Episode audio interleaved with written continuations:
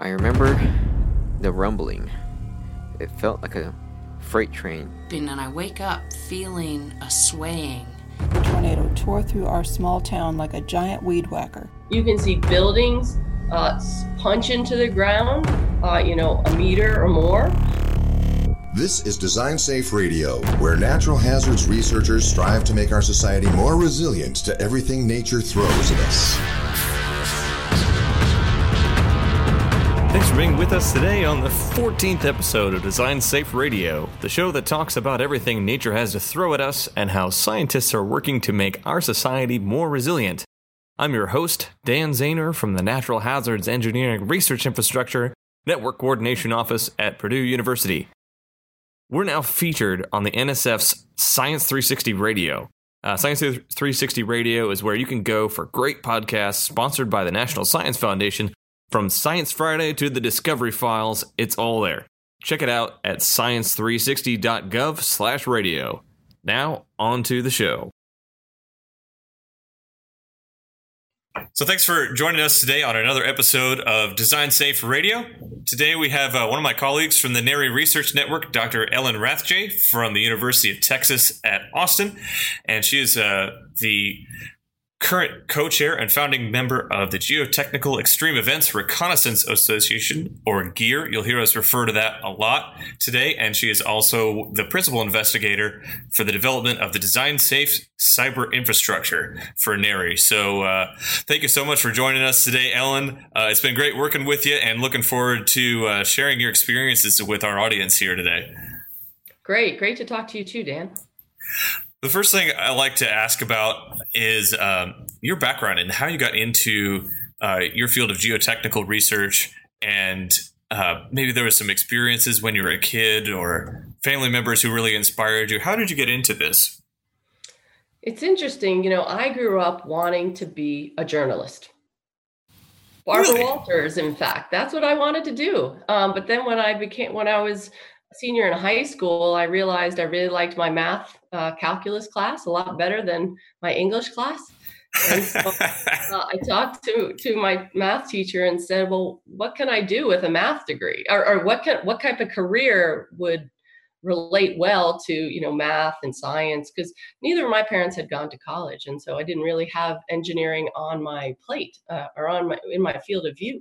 And he he actually was a former engineer who decided to become a math teacher and so he he suggested engineering and uh, there was no I- internet back in the day um, so so you know I, I was reading things in books about what types of engineering there might be uh, oh man.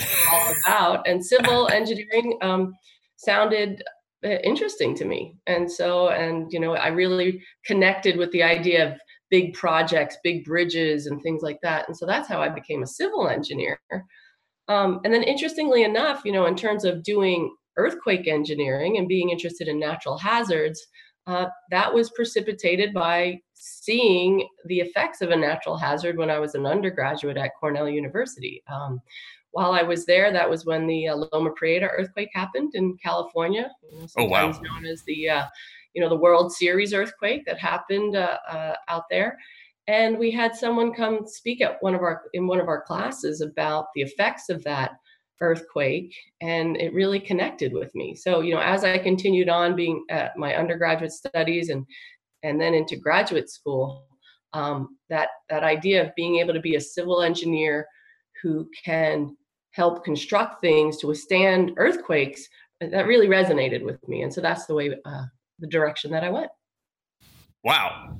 That's that's really awesome. I mean going from yeah journalism to civil engineering and just getting inspired to go into earthquakes just from that one experience really cool. Are you are you originally from um, out near cornell and out, in the East Coast, or where, where are you from originally? Yeah, yeah, I'm, a, I'm an East Coaster. I'm a Yankee, as they like to say down here in Texas. so, uh, yeah, I'm from um, Long Island, uh, re- near New York City, um, and uh, so and then went to Cornell as an undergraduate. You know, heard about natural hazards in California, and you know, then I went to graduate school out there, uh, and right in the thick of it. So. Oh wow! So is that how you got the uh, the inspiration to um, do the work that led to the founding of GEER? Or can you tell us about that? kind of progression? Sure. You know, as a graduate student, actually, I was mostly uh, doing computational work, data analysis. I I uh, I just missed the Northridge earthquake. I was a master's student at Berkeley uh, when the Northridge earthquake happened, oh, um, oh, and and they took all the PhD students down to LA to, to investigate the earthquake. So you know, I missed it by like one year. Um, but so I saw from all my classmates, you know, um, the the interesting things they were looking at and and observed when they looked at the damage down in LA due to the Northridge earthquake. Uh, but it wasn't until I became a faculty member at UT, um, and in 1999 they had a large earthquake in Turkey uh, called the Kocaeli earthquake, and I happened to be selected to be part of a geotechnical team to investigate that earthquake.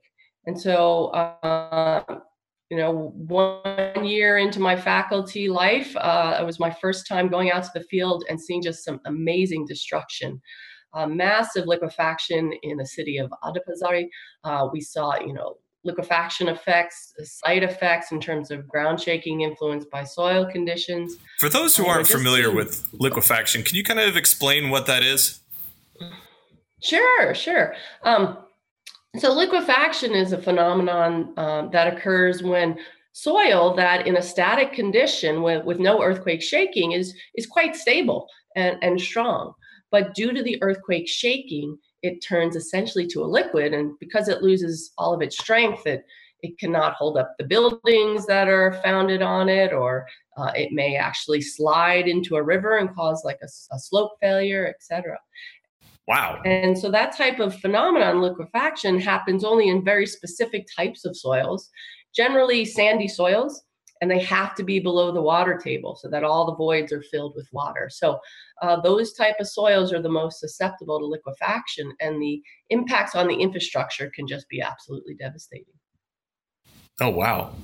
So the actual soil itself in those areas is inundated with the groundwater that's normally stored many tens of feet or even hundreds of feet below ground in more solid areas that aren't prone to liquefaction? Uh, not exactly. So the, the soil that's stable is saturated with water before the earthquake. Um, so it's not like the mover water's moving up and causing causing it to liquefy. Uh, it's the water that's between between the soil particles before the earthquake. When the shaking happens, the particles kind of want to rearrange into a denser configuration.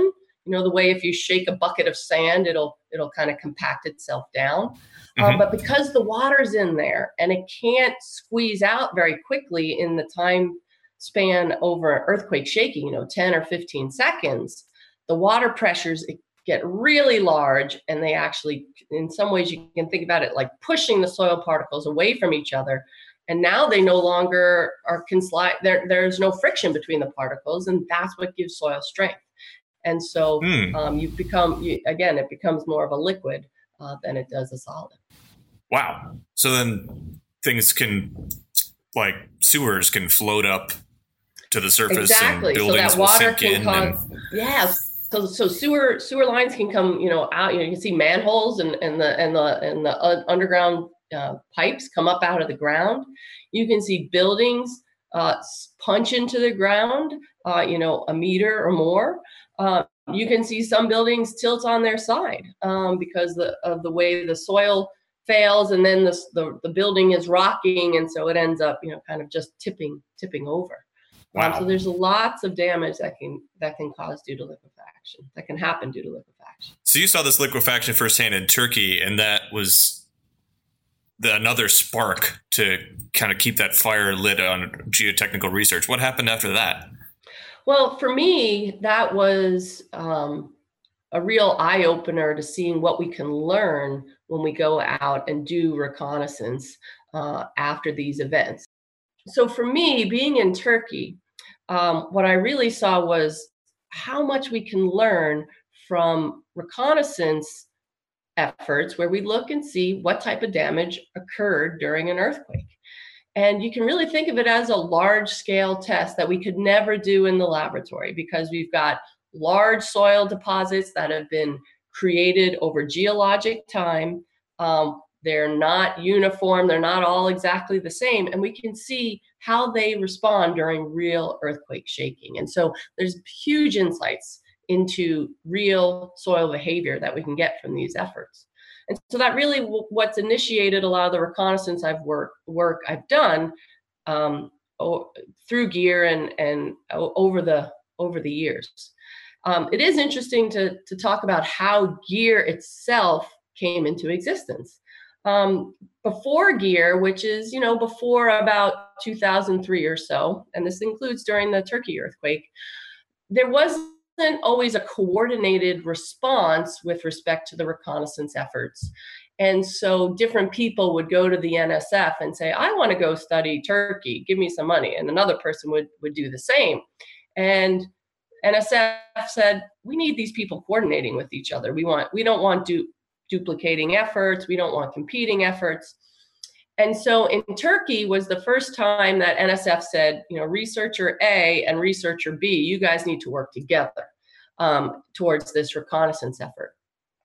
And it worked out really well. And so that was uh, John Bray and J.P. Bardet were the two leads that were brought together by NSF uh, for the Turkey earthquake. Uh, after that positive experience, that's when NSF went to John Bray at UC Berkeley and said, let's formalize this. You know, why don't you create an organization that can formally coordinate these efforts? And that was the birth of GEER um, in, you know, again, the early 2000s. And so for now, for, you know, almost 15 years, GEER has had funding from NSF, a very modest amount of funding to coordinate efforts for not just the big events, but there are things to be learned from some of the smaller events. And so if you go to the GEER website today, there's more than 50 events that we have. Oh, wow. Done reconnaissance for in the last 15 years, um, perhaps even more, and um, and we have reports for all of them, which is great because, in my opinion, if you go out and do a reconnaissance, um, it really isn't going to have much benefit unless you write a report and get your observations out to the broader research community. So GEER yeah. has a, has a, a, strong mission to reporting our observations um, through reports that are on our website. So, what kind of observations do you take when you're on a reconnaissance? And maybe also, could you talk about how those observations and techniques for doing those have changed since you started doing this kind of reconnaissance work? That's a great question. So, uh, again, I'll tell you a funny story. Back in the Turkey earthquake, I was using a digital camera that had a three and a half inch floppy disk that popped in and out. oh, to, For those of you who are the... even younger than I am, who may not remember what a floppy disk is. right. right. Ex- exactly. I mean, it was three and a half inches square, about, you know, a quarter inch thick and you popped it in and out of your computer. And so this camera had to be big enough to put that those those discs in. And obviously these Man, are not very those. high resolution photos compared to what you get on the iPhone today. Uh, you know, so I came back with a stack of these uh, floppy disks with all these pictures on them. Um, so that just tells you where we started. Um, although I will say one thing that we have been doing in the geotechnical community from early on is actually having handheld GPS. So we actually really? know where we were taking our observations and taking our photographs. And so even back way back in the day, our reports, every picture would have a latitude and longitude associated with it. We might have wow. to manually, you know, pull that off of the GPS because everything was not synced. But we we realized that to get back to these places exactly we needed to have good geospatial information. Would you say you might be one of the first groups to actually geotag photos then? I, I really do think we we we were. Um, it was a little primitive, as I said, on how we were doing it, but I, I think we really were.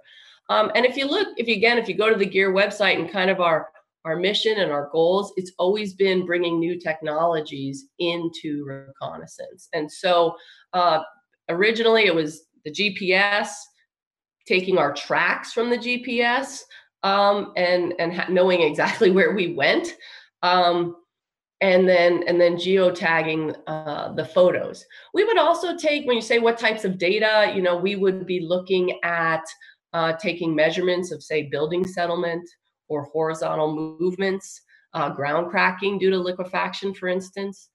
Uh, in that city of Adapazari in Turkey, we actually tried to go building by building along different streets and document the level of ground failure damage to the buildings so that people then later on could come down come through the city and do subsurface investigations to understand how the soil varied across these streets or these lines. You know we kind of went north south across the city and then east west across the city and so you could do subsurface testing at all these locations and understand how the subsurface changed and could explain the differences in damage across the city.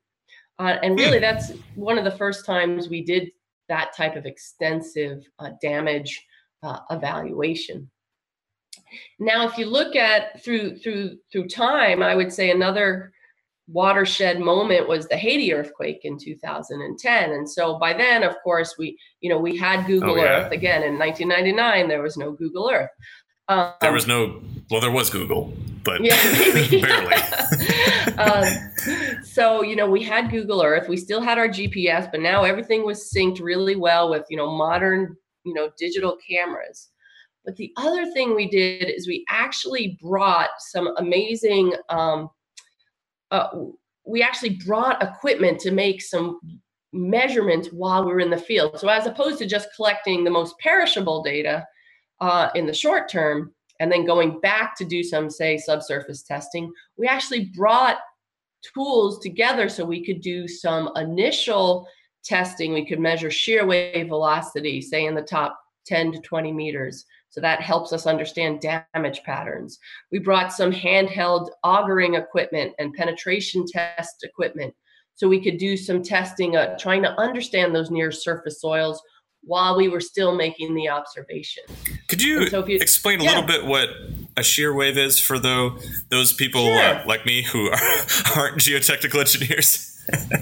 No problem. So, you know, shear waves are, you know, one of the types of waves that are generated during earthquakes, and they tend to be the most damaging because as they travel in one direction, they're shaking in the opposite direction. So that's what causes your horizontal shaking uh, okay. and, and, causes your buildings predominantly to collapse. So they're traveling up and down, but shaking side to side.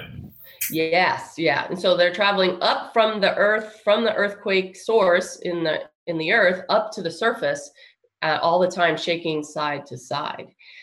And the, the, the characteristics of sh- that shaking is controlled by the properties of the material that the waves are traveling through.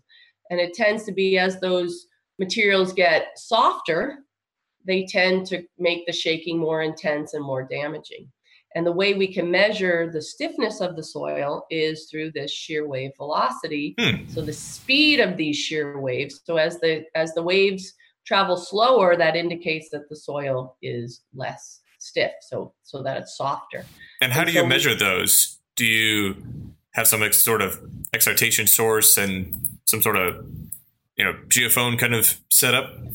Yeah, so we there, there are different ways to do it. The easiest way to do in a rapid setting is to set up some geophones or some you know sensors at the ground surface, say an array of about 30, and then we use a sledgehammer or say we drop a big weight and we can look at these waves as they oh, wow. travel across the ground surface and we can use the measurements to infer the velocity structure um, there are other ways if you do if you have boreholes you can do it in a borehole but obviously uh, in a rapid uh, framework where you're trying to do that uh, after an earthquake we wouldn't have that type of right. borehole to work in so cool um, so if you look at the uh, the Haiti report from the GEER team, it's great because we actually have shear wave velocity measurements at a lot of the sites.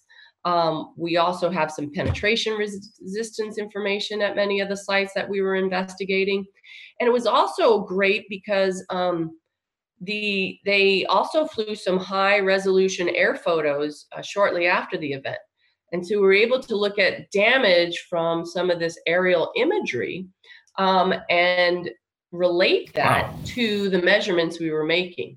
Um, so it was really neat to, to do that at a pretty quick pace.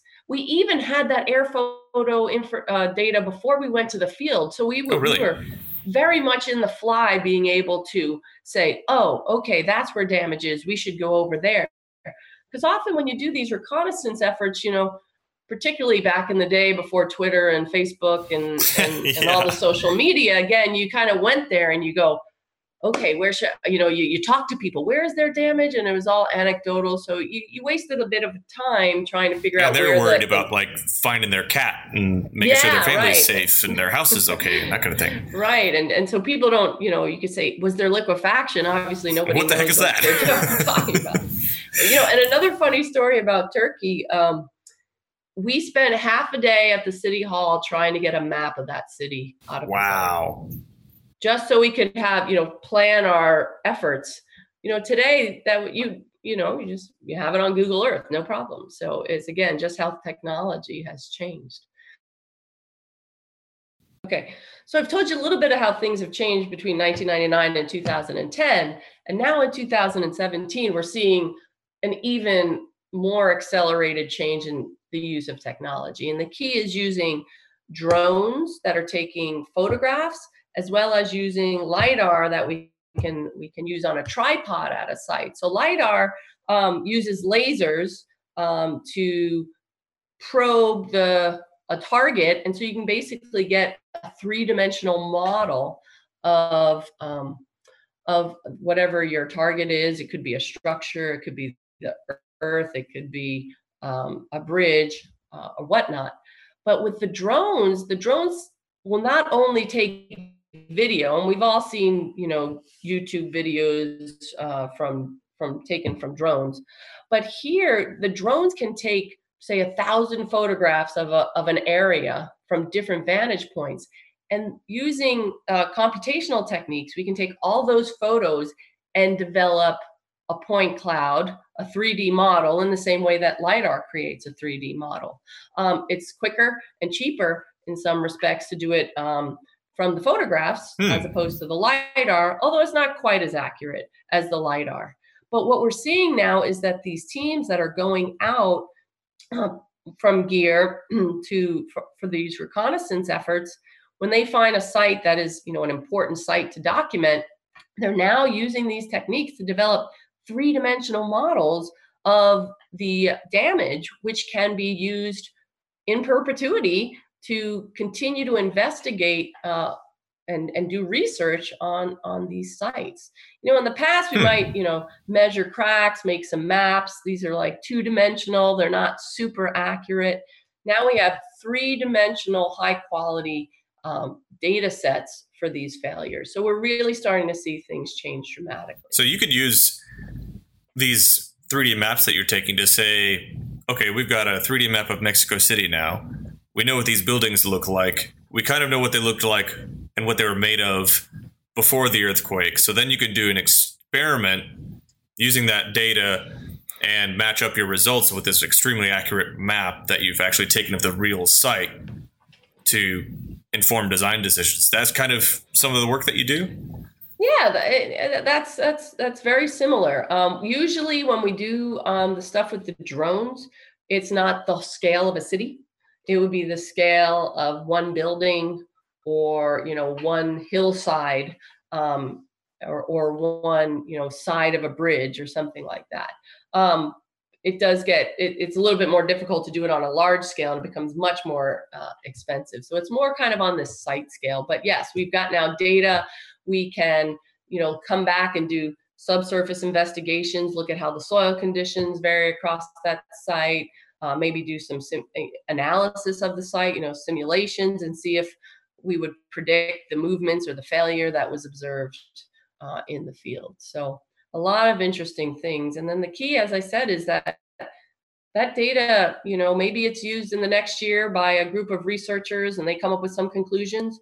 But if you can publish that data and make it publicly available in the long term, 10 years from now someone else may have some a new idea on how to investigate that phenomenon and they can find your data and use it. Yeah exactly. um, so it's it, that's that's all that's the key. That's so now we get into, into your your current project uh, design safe. Yeah, so um, Design Safe is the cyber infrastructure for NHERI. Um, and we have several goals, but one of the most important goals is to provide a mechanism for researchers to formally publish and organize data sets that can be then used by the broader research community.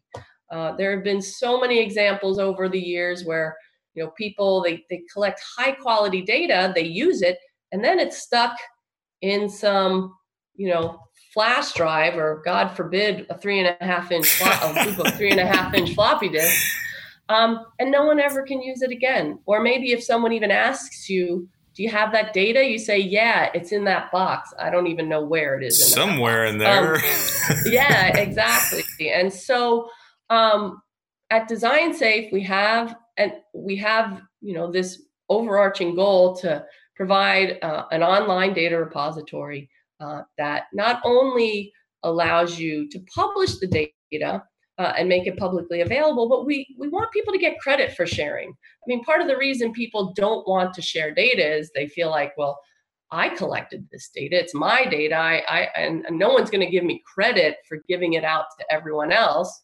Um, so if you formally publish your data, almost like a journal article, it'll have a digital object identifier, which you know is a is is the permanent digital location. Um, people can cite your data in the same way they cite your papers, oh, and oh, cool. it really makes it a scholarly contribution to publish data in the same way that we publish uh, papers. And I would argue if you know 500 people cite your data, uh, that's probably you're making more of a contribution likely than some people citing your paper 500 times. I think it's it's really exponential in, in terms of the research discoveries that can take place. Yeah, because instead of data. making their interpretation of your interpretation, they're using their methods on the facts. Right, the actual data, and sometimes um, people may not even be able to do what they want to do unless they actually had the raw original data that you started with. Yeah. And so that that really is the key. And NSF has seen this as a as a way to move forward. Um, probably for the last, I would say, 15 years. So you you know, before NHERI there was NEES, uh, the Network for Earthquake Engineering Simulation, and and there was again this big push for data publishing, and we're just taking it on and taking it to to the next level. Yeah, yeah, that's great, and uh, I, have been really impressed with the tools that the Design Safe team has developed over. I mean, the really short period of time that it's that you've been operating. It's only been three years. Uh, two years. Just a little bit over two. Yeah, yeah, just a little bit over two. And and the key is not only do we have the data depot, but our vision is that as these data sets get bigger and larger, it's really cumbersome to try and share it. You know, I, I can't email you a terabyte, you know, file. nope. um, and so how can we really take advantage of these technological en- enhancements? It means we need the data to reside in the cloud, but then we need the tools that would work on those data to also reside in the cloud. And so our vision for Design Safe is to have the data there, but also the tools that can analyze that data there in the cloud. And so that's why at Design Safe, we also have what's called the Discovery Workspace, which ha- it gives you access to those tools. So MATLAB to do data analysis. Uh, you can write Python scripts. Uh, you can put those Python scripts in Jupyter notebooks, which is kind of the I like to call a Jupyter notebook the electronic notebook we've been promised for so many years. It yeah. finally has come to fruition. Those are so um, powerful. Exactly. I mean, it looks it looks like a you know just a document, but it's got live code. It's got interactive graphics, and and it can be pulling from the data depot. So it's really an exciting time to see how we can bring all these tools together um, to to really advance natural hazards engineering. And one one thing also that we've done to specifically to support reconnaissance data, because we we have the role at Design Safe or the mission at Design Safe to support data sh- publishing, say, from lab experiments, uh, computational simulation, but specifically for reconnaissance, which is a little bit different, right? There's a there's a significant geospatial aspect. You know, I need to know where uh, I'm located to to really make sense of those observations. So because of that, we have the reconnaissance portal, which provides you easy access for data sets associated with uh, specific natural hazard events. So if you go to oh, the yeah. reconnaissance portal, on Design Safe, you'll see that there's a map. Um, and I have to admit, I stole that from GEER, uh, the idea of having a map and, and the events. But I'm part of the GEER steering committee, Yeah, so I, I'm fine. allowed.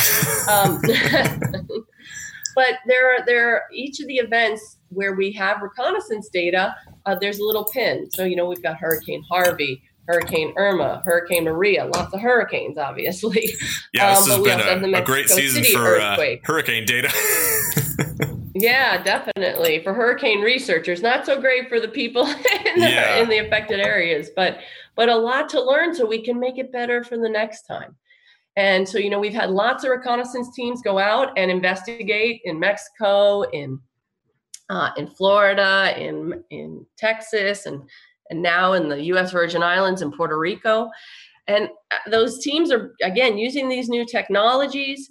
Um, they're now working on organizing that data, and eventually that data will be made available in in Design Safe and and formally published, so that not only the researchers who collected it can use it, but the broader research community can also use it.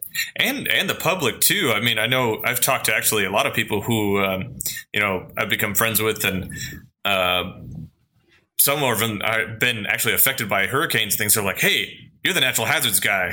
like, tell me what's going on with my dad down in Beaumont, Texas. Like, is does he need to get out of his house now? You know, um, Yeah, and even absolutely. even though some of that data wasn't on Design Safe yet, there was um, a lot of traffic in our our Slack channels of uh, I can't remember who developed that map, but I think you know the tool I'm talking about, where they were uh, aggregating social media with all of the um, Yes. data from the National Hurricane Center and um, our flood, you know, level measurements and all sorts of things. So you could get really detailed, even down to you know specific neighborhoods of Right. all right, here's where the right. floodwater is at.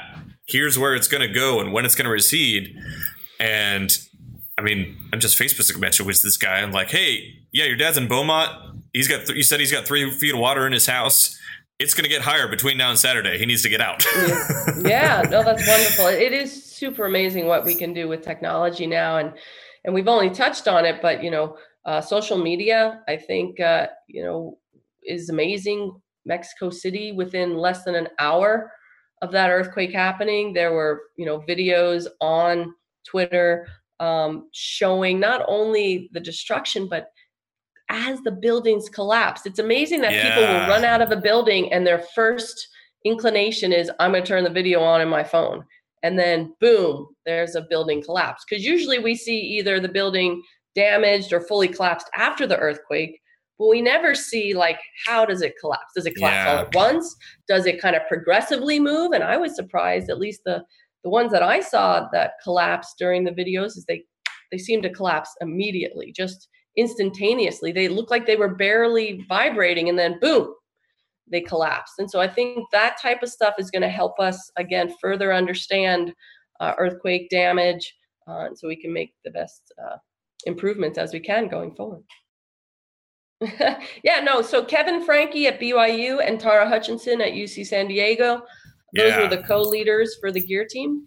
Um, and so, uh, yeah, it'll be great to to talk with them because uh, you may not be aware, but you know, in the '85 earthquake, um, that happened in Mexico and there's massive damage in Mexico City. That is really it was the classic uh, example of soil conditions and low shear wave velocity soils caught enhancing shaking and and really causing all the damage because Mexico City is very far from uh, where these earthquakes are happening. In 85, it was maybe 200 miles. I think in this case, for this recent earthquake, maybe it's 100 miles.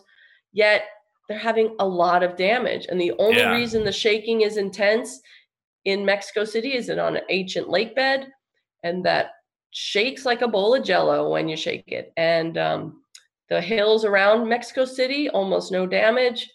Downtown, where it's flat on the lake bed, a lot more damage. And so Wow. soil and geotechnical engineering is, is is at the core of, of the damage here. yeah, that'll be interesting to hear about that. It sounded like there was some some issues with getting some of that perishable data as well. They started to clean up really quickly. Mm. Um, it'll be interesting to see what uh, their findings have been on the on Yeah. these reconnaissance missions. Yeah. Yeah.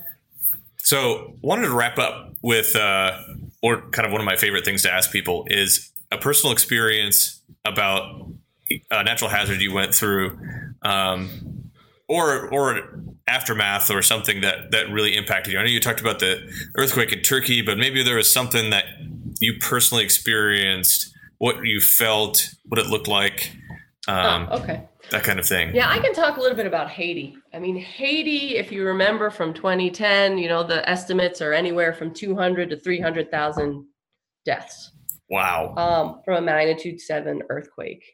And um, this was one of those times where you really had to just leave your emotions at the door and keep your eye on the prize in terms of doing your technical work. Um, we were probably one of the first teams that arrived in Haiti, uh, technical teams. Um, you know, there were no flights going to Port-au-Prince. Uh, we had to fly to the Dominican Republic. Um, and for fortunately, I had a PhD student who was from the Dominican Republic, so he he went with us. Um, there were no places to stay in Port-au-Prince, so his dad was in construction and knew about um, a hotel they were building in Port-au-Prince, where it was you know kind of half constructed and half still being built Whoa. and we were able to get access where we could camp in their garden basically. Okay so we had a bathroom um, and showers in the building but we were actually staying in tents on their grounds. Um, so we so you know talk about we brought all of our food from the dr because we didn't think we'd be able to buy any there and we didn't really want to buy any and we didn't want to take away from people who Yeah. need. Um, we and if you know anything about the um, the rivalry between the Dominican Republic and um, and Haiti, you know, my PhD student's father was like, "You must have armed guards if you're going to take my son into Haiti in this situation." And so we get we drive to the border. The dad kind of escorts us. We're in our own cars, and we get there, and the, and we're met by he arranged this, you know, like seven guys in flak jackets. They look like they were in the army. I mean, never mind police wow. you know um just a complete different experience in terms of of reconnaissance and trying to deal with all of those issues um you know and and are there still bodies around and and just feeling you know there were armed guards at this construction site that were like Yeah. 16 year old kids and we're like again are they going to you know take these guns and point them at us as opposed to pointing them out you know so um, just a, a crazy experience but um, it did make you feel like you were trying to do the best that you could and and then, and after that we actually worked with the un development program to bring some of our research uh, back to haiti and and we did a little short course explaining geotechnical earthquake engineering so great. tried to give back a little bit to the to, to the to the community so that they could rebuild better so but a crazy great but great experience Well, thank you so much for your time today. I know you got to get going here pretty soon uh, to your next thing down there.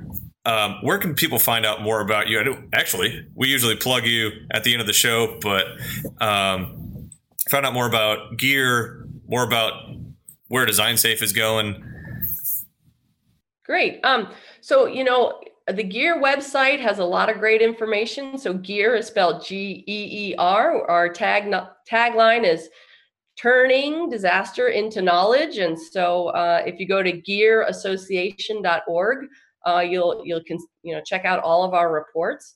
Uh, design safe, you know, designsafe-ci.org. So check out our website there. And, and again, anyone can join Design Safe and get access to the data repository, the tools. Um, you know, so anyone around the globe can can check that out and and see what what we're doing there. Um, and so I just encourage you to to take a look at those websites and and you can follow all of our activities uh, through the year. Great. Thank you so much. Uh, appreciate the time again, and uh, we'll talk soon. Have a great day All down right. there. Thanks a lot. Great. Thanks a lot, Dan. Bye. Thanks for listening to today's episode of Design Safe Radio. This show is sponsored by the National Science Foundation and NHERI. You can subscribe to Design Safe Radio on iTunes, Stitcher, or wherever you find your podcasts. please leave, please leave us a review so that we can improve the show. These also help others find our episodes on iTunes. Thanks for your feedback and support. You can find out more about NHERI at designsafe-ci.org or on Facebook at Design Safe Radio or on Twitter at NHERI Design Safe. Next time on Design Safe Radio, we have another amazing guest, Commander Justin Kibbey from the NOAA Hurricane Hunters.